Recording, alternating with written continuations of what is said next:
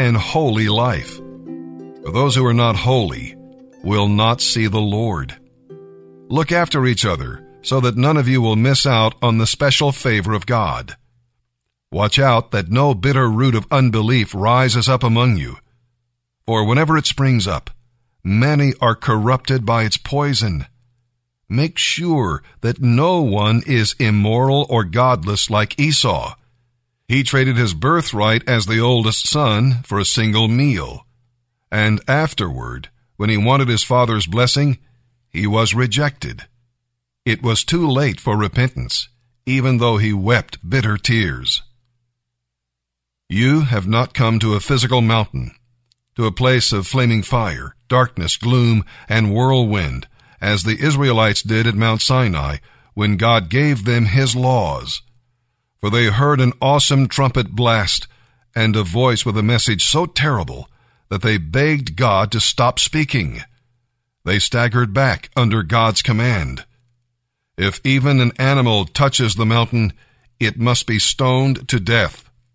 Moses himself was so frightened at the sight that he said, I am terrified and trembling.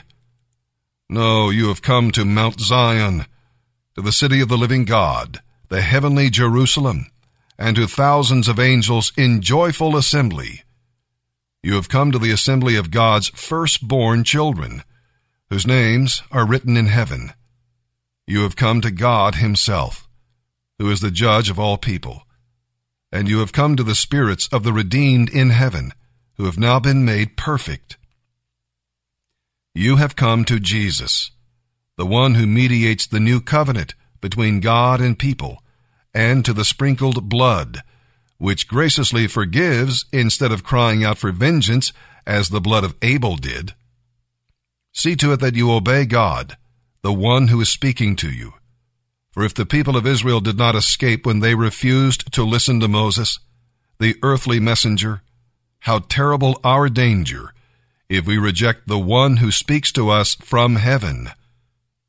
When God spoke from Mount Sinai, his voice shook the earth. But now he makes another promise. Once again, I will shake not only the earth, but the heavens also. This means that the things on earth will be shaken, so that only eternal things will be left.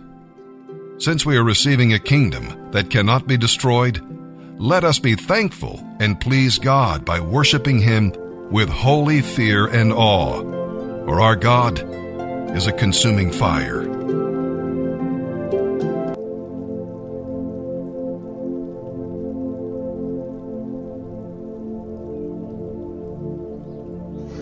This week's Bible meditation Proverbs 3 5 through 6. Trust in the Lord with all thine heart, and lean not on thine own understanding. In all thy ways acknowledge him, and he shall direct thy paths.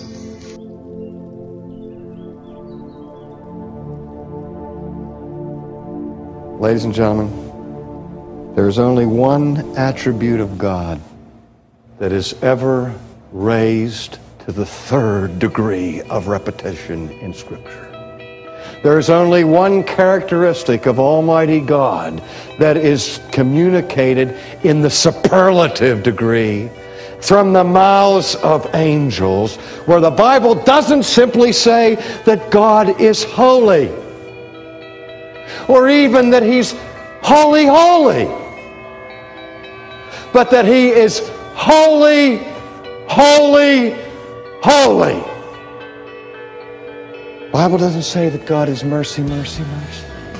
Or love, love, love, or justice, justice, justice, or wrath, wrath, wrath. But that He is holy, holy, holy. Who am I that I should have been the object of His mercy? I don't know. Why me? Because if I look for a motive within me for why me, all I discover is my sinfulness. And as I contemplate His holiness, I become more aware of my sinfulness. And as I contemplate His holiness and my sinfulness, then I become more aware that I richly deserve His righteous wrath in light of His holiness against my sinfulness, and I richly deserve His righteous wrath for an eternity in hell because of my sinfulness. Your view of sin would change if He gave you a passion for the holiness of God. You would no longer think in terms of sin as the damaging of man, but as the dishonoring of God.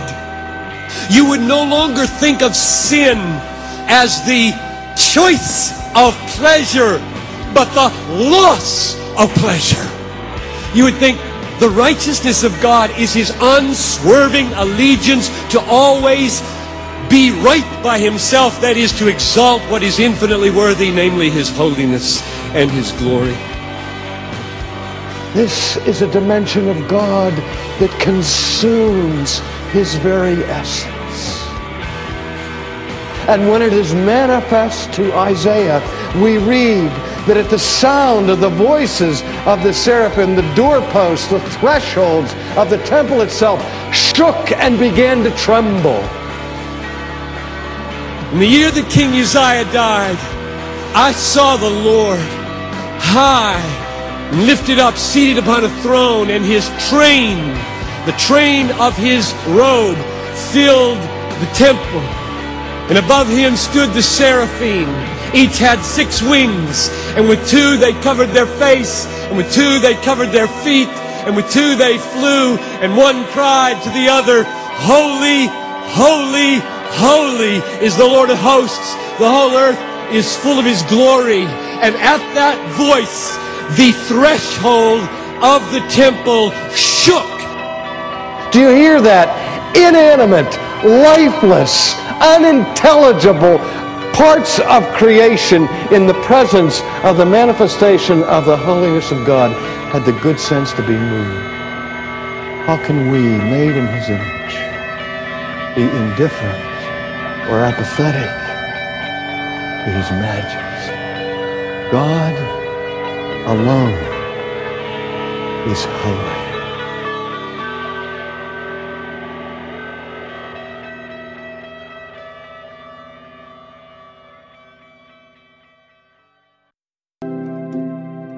Psalm 113, verse 1, through chapter 114 and verse 8. You know, a concise manual of worship is presented here. Who should worship? Well, servants of the Lord includes all of God's people. For those who have trusted Him surely would want to live for Him. When we worship, it's another question. Start right now and keep on going. You know, it's always time to praise the Lord. Make every breath a hymn of worship. And where we worship, His name should be praised from east to west all day long, no matter where we are. If you find yourself in a place where you cannot praise the Lord, well, maybe you don't belong there. And why we worship? Because of who God is, that's why. And what God does. The better you know God, the more you will worship Him. The more you experience His grace in daily life, the more praise you will bring Him. If you have a problem praising the Lord from sunup to a sundown, what are you going to do for all eternity? Praise the Lord. Psalm 113, verse 1 through chapter 114, verse 8. Praise the Lord. Yes, give praise, O servants of the Lord. Praise the name of the Lord. Blessed be the name of the Lord forever and ever. Everywhere from east to west, praise the name of the Lord. For the Lord is high above the nations. His glory is far greater than the heavens. Who can be compared with the Lord our God, who is enthroned on high? Far below him are the heavens and the earth.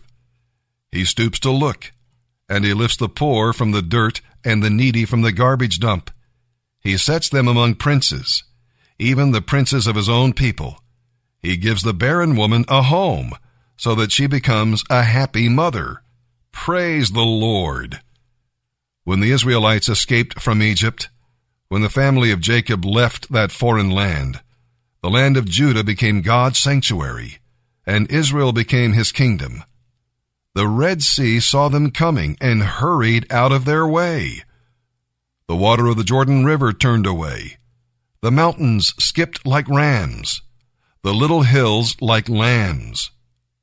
What's wrong, Red Sea, that made you hurry out of their way? What happened, Jordan River, that you turned away? Why, mountains, did you skip like rams? Why, little hills like lambs? Tremble, O earth, at the presence of the Lord, at the presence of the God of Israel. He turned the rock into pools of water. Yes, springs of water came from solid rock. Proverbs 27, verses 18 through 20. Workers who tend a fig tree are allowed to eat its fruit. In the same way, workers who protect their employer's interests will be rewarded. As a face is reflected in water, so the heart reflects the person. Just as death and destruction are never satisfied, so human desire is never satisfied.